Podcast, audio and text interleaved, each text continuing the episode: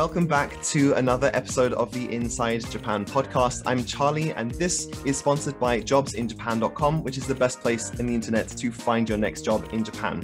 Today, I'm talking with Harry Bossert, who works at Polygon Pictures. He worked on Transformers War for Cybertron, and he has a fantastic, really interesting story about how he became an animator and worked in animation in Japan.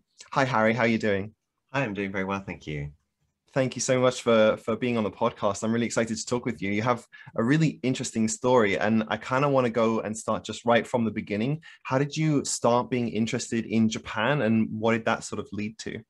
Uh, so my interest in Japan goes a very long way back. Back when I was in primary school, about eight years old, I had a teacher at school who was Japanese, and she introduced kind of the all these cool parts of Japanese culture to us. Mm. Like she showed us, like we did origami in class. She showed us pictures of the bullet train and eight year old me was like, damn, Japan is just the coolest place on earth. um, but that wasn't, that didn't really lead to me like wanting to live in Japan. I just thought, damn, it was the coolest place. Also, I like Pokemon a lot of the time. Um, what led to the job that I have now is um, wanting to make animation. When I was uh, 12 years old, I started making uh, Lego stop motion animations for YouTube. Um, I just saw one on YouTube one day and I thought it was like super cool and I wanted to make them. So I did, and I kept that hobby up all the way through my teenage years. And I got quite a lot of views on YouTube. And very fortunately, one of those films was picked up at a film festival, which meant that I got noticed by the Lego company who asked me to make some films for them. Um, and then off the back of that, completely randomly, a film that I'd made for the Lego company was picked up by Japanese TV, which was the start of my professional Japan connection. Um, wow. Yeah that's a really cool way to get into it as well. Like, um, I, I always say to people that you should work in things that you're really interested in, and eventually, like, people will start to notice, like, what, whatever it is that you want to do, you'll you'll get noticed if you actually do really good work. And uh, I watched, um, you know, in preparation for this, I watched your, um, I think it was called Modern Warfare. I think even even teenage you understood how to play the YouTube algorithm, and um, and that was a really, it was really interesting and an incredible work for a for a teenager to be doing. Like, I remember I wanted to do 3D animation when I was uh, in in high schools or in secondary school, and um, I couldn't really get into it because I just I don't think I was good enough. I wasn't really talented enough. I made a few quick animations on uh, Cinema 4D, which was uh, my favorite way to do it, and um, I realized very quickly that um, I wasn't really artistically talented enough to compete with some of the people I was seeing going to to universities nearby. So um, so then your your animation got picked up by a Japanese um, or they, they found out about a Japanese uh, reporter and um, they came to to the UK to talk with you, right? That's yes, that's right. Um, I had a Japanese reporter and his cameraman come to my house. They came up to my bedroom slash film studio um, to film me like talking about Lego and um, they had me build some stuff that they took back to the studio in Japan. Mm. And the reporter who interviewed me was a total Anglophile. That's why he reported on all the stuff that happened in the UK. So he was very eager to have like more British friends and contacts. He was like, "Yeah, yeah, add me on Facebook, add me on Facebook." So I did. I didn't quite at the time. I was kind of overwhelmed. I didn't quite know like what was going on or what it could possibly lead to. Um, but after that, I went to university, and at that point, I kind of had enough of stop motion. I felt like I'd done everything that I could with Lego and mm-hmm. stop motion. So I went to go and study 3D animation, um, also called CG animation, 3D digital animation. Everyone's got a different name for it. Right. After the first year of university finished, our lecturers were like, go and get like work experience somewhere, like go and do internships. Don't waste this summer holiday.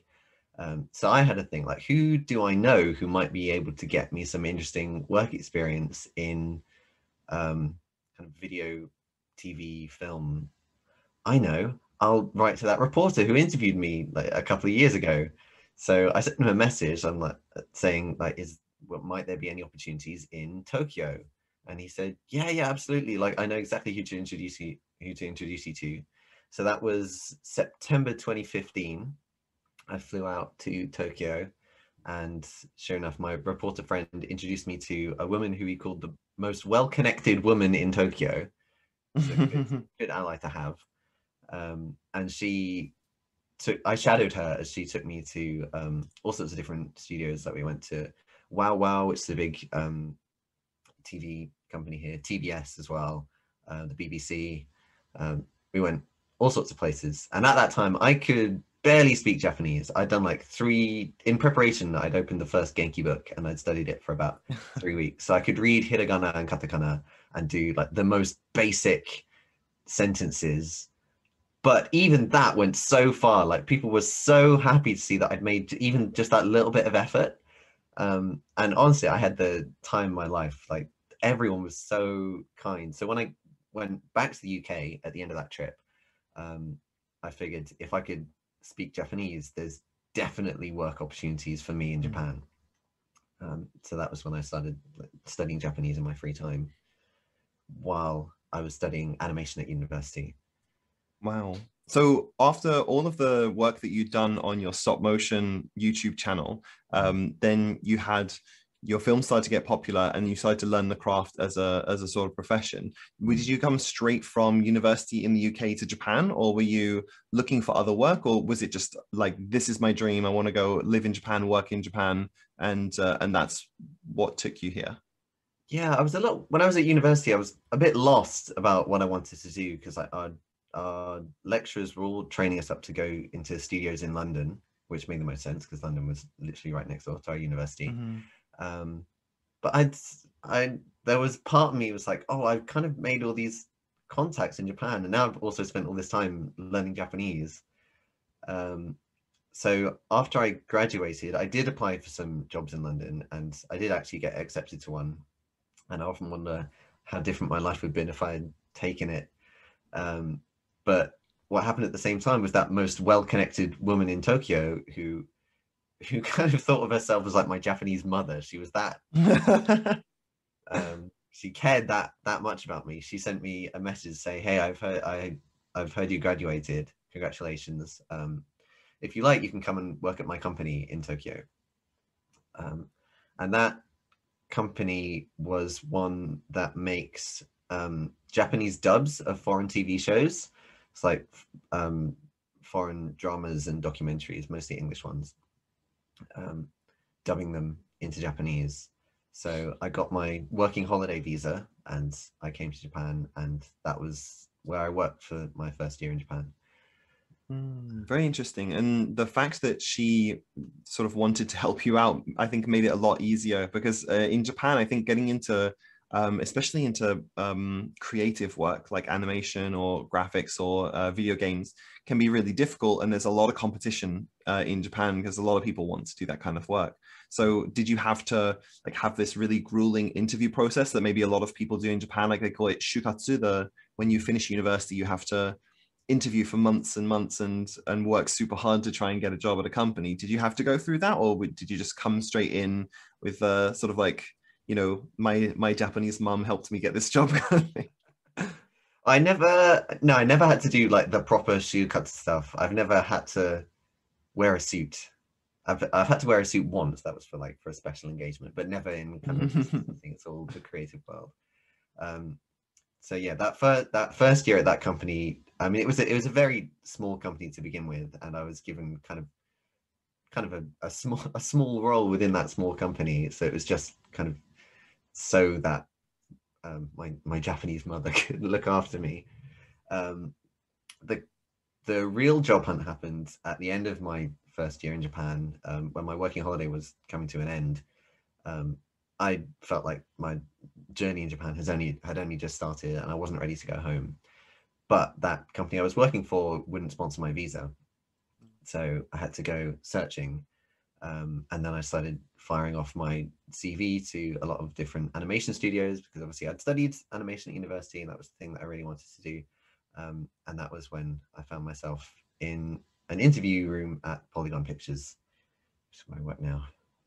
Yeah, and what kind of skills do you need to have to work in something like that in Japan? Um, I'm sure that those kind of jobs in the UK um, might require um, a lot of different skills and, and be very competitive. And in Japan, I'm sure, given how creative a lot of young Japanese people are, I'm sure there are a lot of things that they need to learn too. So is it sort of something where you need to have a lot of different skills that intersect, or is it more like you know very um, isolated focus, like I do animation of bone rigs or um, something like that? Um, it it really depends on the job that you want to have. Mm. Um, there's always a market for both specialists and generalists, and of course, the 3D production pipeline has many, many, many moving parts, many different roles, many different people. A lot of people who aren't maybe aren't familiar with animation production think, oh, who makes animation? It must be animators, right? But yeah. animator is just one small part of a very long pipeline and all sorts of different skills are needed all the way along it. Yeah, that's super interesting actually as well because a lot of people, like you said, people will think it's just animators, right? Like they just they just animate, but there's tons and tons of people involved in a, in especially in like a production studio like that. So, uh, what kind of jobs are there? You know, other people that you work with in your company, and and what kind of things do they do? And are they all sort of like creative types, or there are more sort of like business, marketing, or um, maybe people who are more technical? Like, what other people work in those kind of companies? Uh-huh. So I think probably the best way to go through all these different roles is kind of go like through through the pipeline from the start to the from the start to an end of an animation production. Okay. So at the start, you'll have the concept phase, which is coming up with ideas, writing the the script, drawing the storyboard. Um, those kind of concept roles aren't so available to foreigners because you need a bit of a reputation before a studio is going to trust you to come up with their next big IP mm-hmm. or or handle a client's big IP. Um, so the sort of the suit the idea generation stuff is gen- if you're just coming into the industry like like I did, that's going to be generally out of out of reach. Um, after that, there'll be um, or the design stage, like designing characters and environments. Um, that's probably not so accessible to foreigners as well, just because um, Japanese um, art schools, like animation schools, produce lots and lots of 2D animators. And those 2D animators will have built up portfolios that are exactly what animation studios in Japan are looking for. Um, so if you're coming from a Western school where maybe maybe you like anime or maybe you you've learned how to draw it, um, you still probably won't be able to compete with um, the animators that Japanese schools have produced, which is why I'll recommend to anyone who's dreaming of working in anime in Japan, learn 3D, like learn 3D animation. Um, 2D animation is, I mean, you've probably heard some horror stories about the anime industry and people being worked to death or people being paid like pennies for every drawing that they've done. That's all in the 2D world. Here in the 3D world, we're um, we're, we're a little bit safer, I think. Mm. Interesting, and I, that also kind of diversifies what you can do because you know there's a lot of work in 2D in in just mostly in things like animation um, and uh, like anime stuff, but uh, 3D allows you to work on video games or you know full scale movies and and improving that skill. You know, there's a lot of uh, it's kind of a growth industry as opposed to sort of 2D animation, which has been around for 70, 80 years or something. Yeah, yeah. And also because like the streaming wars taking place, you've got all these different streaming platforms and they all want their own uh, 3D animated series. So now is really the boom mm. times for 3D. Wow. Um, okay, so after you've got you've got your your sort of concept phase, and then you've got those uh, initial drawings and and uh, environments and concepts. So then, who else gets involved in the process, and where do you come in? So after that, you'll have um, the 3D modeling. So based on the designs that have been made, um, 3D modelers will make those characters and environments in the 3D software on the computer. And there are lots of foreign staff who make those. So that is mm. a big way that you can get into the animation industry. If you can model characters, environments, props, um, I have no doubt that there will be jobs for you here. Um, the same goes for rigging as well. Rigging is basically turning those 3D modeled characters into puppets, kind of giving them bones that animators can then pull on to move around. Mm-hmm. Um, there's uh, uh, what comes next?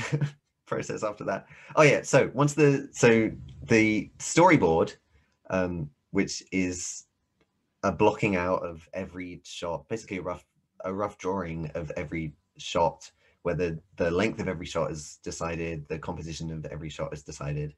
Um, in Western animation studios, that's normally done by a dedicated storyboard artist, but in Japanese studios, it's normally done by the director. Oh, So there aren't storyboard jobs. However, after the storyboard has been drawn, someone needs to scan in all those storyboards and turn it into a video that you can watch called an Mm. animatic, where you might have a shot that's been written down. It's get this shot is going to last one and a half seconds. Um, someone needs to turn that into an actual shot that lasts one and a half seconds. that you can Right.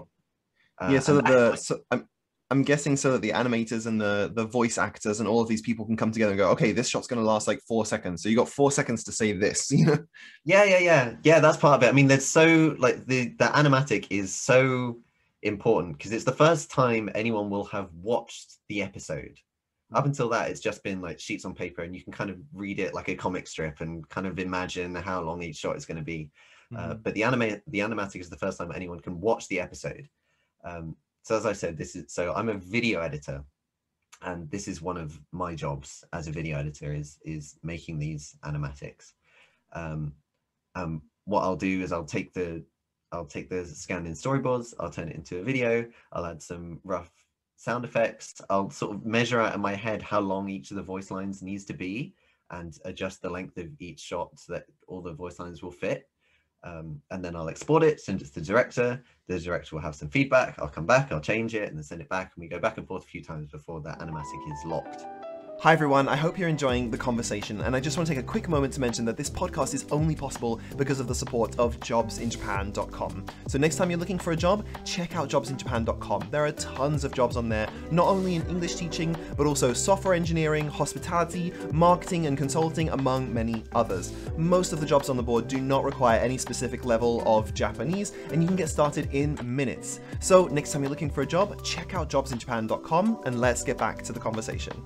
That's well. It sounds like a lot of work as well because it, uh, people kind of they when they watch something like an animation, they don't realize like how many um, how much thinking really needs to go into all of those timings. It's not just you know one person taking it from from start to finish. There's like a whole team of people working on this, so everyone needs to be on the same page and and they're all kind of like waiting for each other to finish off different things and they're waiting for the voice actors to finish their lines or they're doing you know rechecking and retooling animations and stuff to make sure that it looks good. So yeah it's that's uh that's really interesting. And and the fact that you you did 3d animation you recommended 3d animation but that you're actually working in video editing Yeah. um, or like the the edit stage um which skills do you really need to use for that? Is that something that you had to learn from scratch or um, something that you've done before that you were able to sort of pick up and improve? Um, well, I'd learned how to use video editing software like back when I was a teenager when I was making videos, um, and then that for and then obviously at university as well we were making animation, um, and I was I was in charge of the video editing on our projects then as well. Um, but also having that first year in Japan turned out to be really helpful working at that um, dub production company because there I was I was helping them with the translations. I was kind of being the resident English speaker whenever they were having trouble with translations. But also, I did do some video editing stuff like replacing um, English titles with Japanese ones, or okay, occasionally was stuff we had to censor as well Mm, um, because Japanese TV regulations are quite strict. right uh, right And they even got uh, they even got me to make some CG once. We got to do some. We were making a documentary about um, about Hawaii, and we need to talk. We needed to show some dinosaurs in it for some reason. There's dinosaurs in Hawaii. God, it, was a, it was a weird project, but because I I had this year of working in um, the uh, a Japanese kind of video production environment, um, I think that's why Polygon Pictures was um, kind of happy to hire me. I have to say, so a lot of the um, roles that are open to foreigners, like 3D model, like 3D modeling and rigging, and then if you go further down the pipeline, you've got animators who actually uh, apply motion to all those, um, to all the characters that have been made. um, and then compositors and effects people, uh, which and and rendering as well, which is exporting those those kind of rough, very very CG looking images and making them look beautiful. Mm-hmm. Um, those are all things that foreigners can do, but you can mostly if it's a big studio like Polygon Pictures or the other big studio is OLM, which makes uh, Pokemon or the Pokemon anime and a lot of their promotional material. Um, all the, these big studios will have interpreters. So, say if you're an animator, you've been given a shot to make, you animate that shot, and then you send it back to your supervisor. But then, if, but if your supervisor is Japanese, there'll be a translator, uh, a translator or interpreter in the middle to get that feedback. Mm. But my job as an animator, because I'm working so closely with the director, and often um, I'll be in a meeting with the director where I'm sitting there with Adobe Premiere, the editing software, open, um, and we'll play back something, and the director will say, "Okay, I want this change, this change, this change. I want, you know, this shot is this shot is too long, this shot this shot is too short, this shot needs to be faster, this is too smaller. We need to change the composition on this."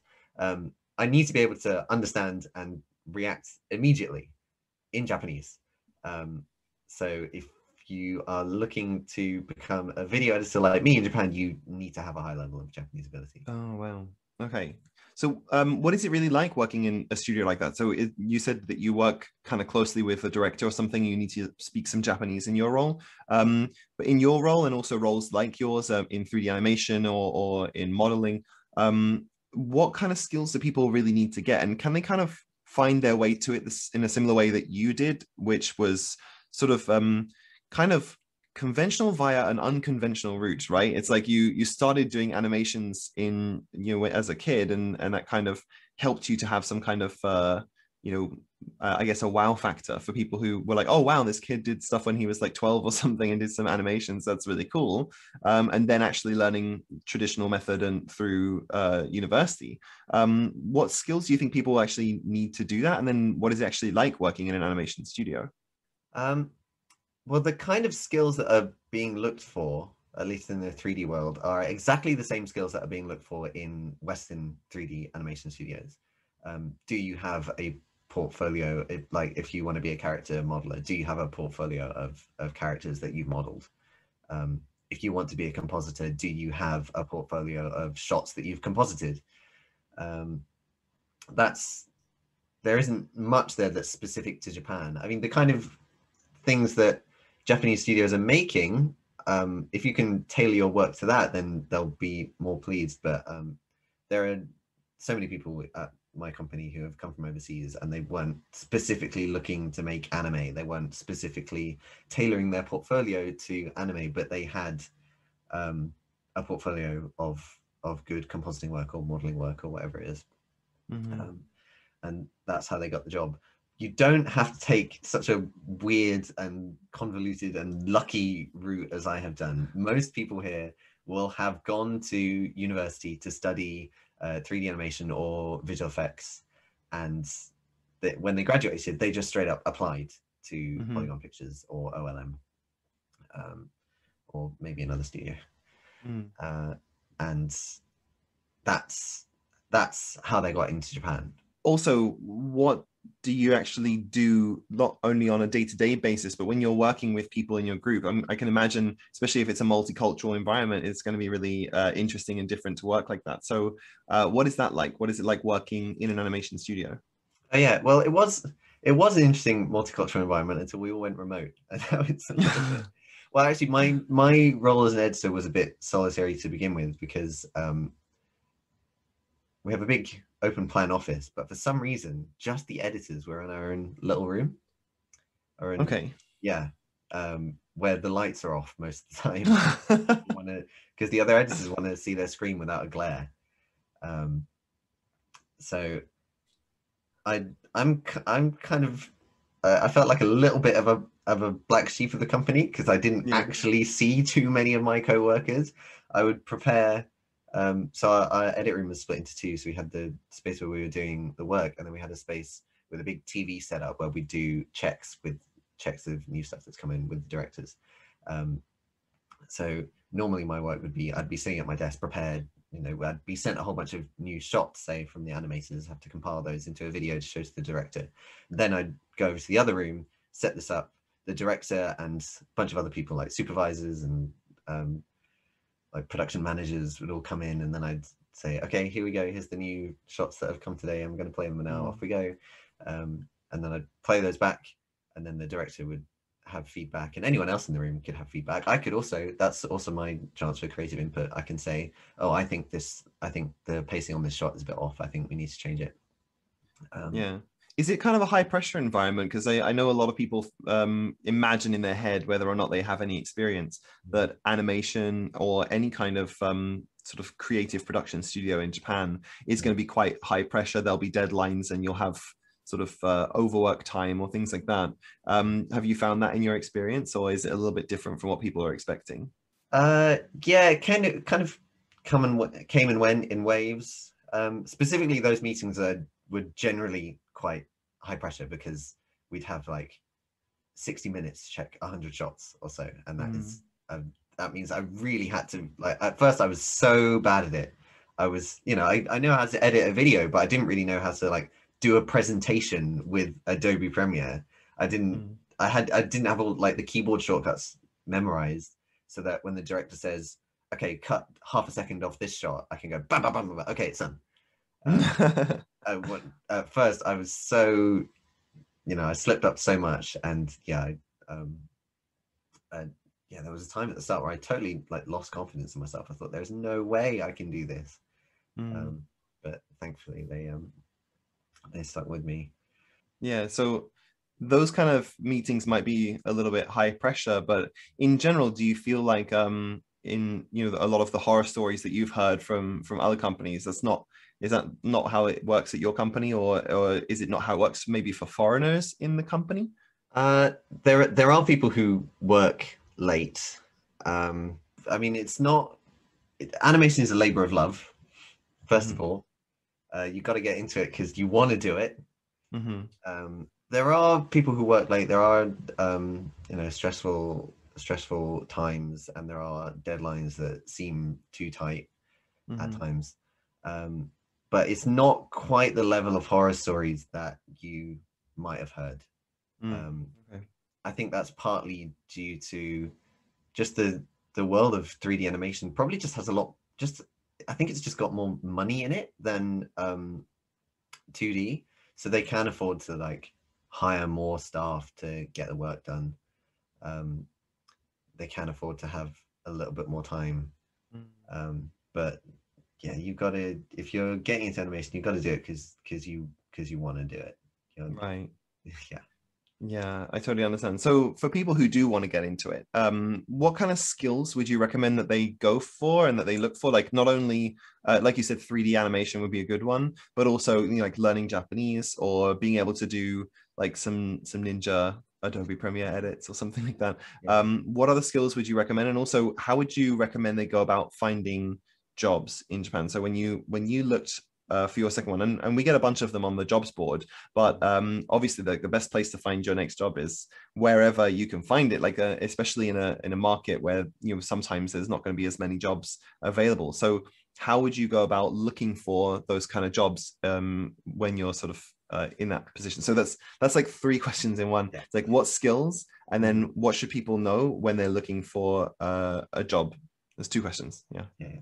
So skills, if you're totally new to animation or you've just dabbled in it a little bit, um, but you think, oh, I want to make anime one day, the first thing I would do is say, um, well, the first the first thing I would say is look at the 3D production pipeline, look at all the different roles that are available and see if there is anything that you like the sound of. Um, you know, maybe maybe like rigging, maybe like turning characters into puppets sounds like the coolest thing ever to you. Didn't to me, but there are people who who love doing that.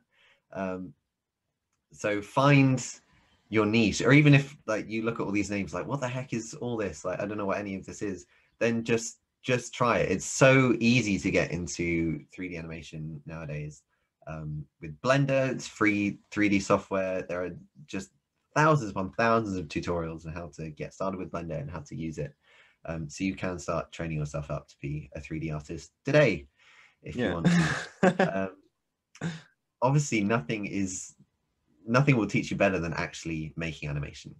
Um, so yeah, even like you know, even if 3D isn't up for you, like learning stop motion just to learn how videos are made. Even like I said, like there aren't so many opportunities for doing 2D, but if you want to do 2D, that will still teach you how to make movies. Mm. Um, so you'll learn how to do editing, you'll learn how to tell a visual story, you'll learn how to storyboard, um, Right. and that's all skills that will be beneficial to you. So especially in something like that, how would you set yourself apart from people who, you know, uh, especially Japanese kids? Like I remember when I was teaching high school, there were tons of kids who are drawing um, amazing anime pictures like every single day. They just absolutely love it. It's their favorite thing to do. How would you set yourself apart from those kind of people if you wanted to compete with them for either whatever kind of job in in that field? Well, there aren't. I mean, it, it comes back to like learn, learn 3D. Honestly, learn 3D Mm. because there aren't because they're really str- like I've been to I I visited OLM once as well, the other big CG animation studio here, um, and they said, yeah, man, we are just hurting for 3D artists. They Japanese schools do not produce enough of them. Mm. Um, so if you can do 3D art, you won't be you won't be competing with Japanese kids because they they're just not there. They're just not there to begin with. Um, so that's the yeah that's the best thing I can say. If you try to compete on like being able to draw anime characters, uh, you're you're yeah, you're aiming the wrong place. Yeah, Yeah, yeah, I totally understand that. you're Yeah. going up against a, a titan. okay. Um, Harry, thank you so much for sharing all your insights about the industry. Um, where can people find you if they're if they're interested um, and they want to find out more about your work and, and what you do? Okay, well, I've got a YouTube channel called Bonyari Boy, B O N Y A R I Boy, um, where I talk. I've talked a bit about um, working in the anime industry. I also talked about um, how I learned Japanese and my life in Japan. Um, so if that interests you, please do check it out. You can also find me on Twitter at Bonyari underscore boy and Instagram at Harry Bonyari. Um, I love answering questions and helping people. I've really kind of rushed through uh, the details of the anime industry here. So if you have any more questions, please please do get in touch. I'd be more than happy to chat. Awesome. Thank you so much.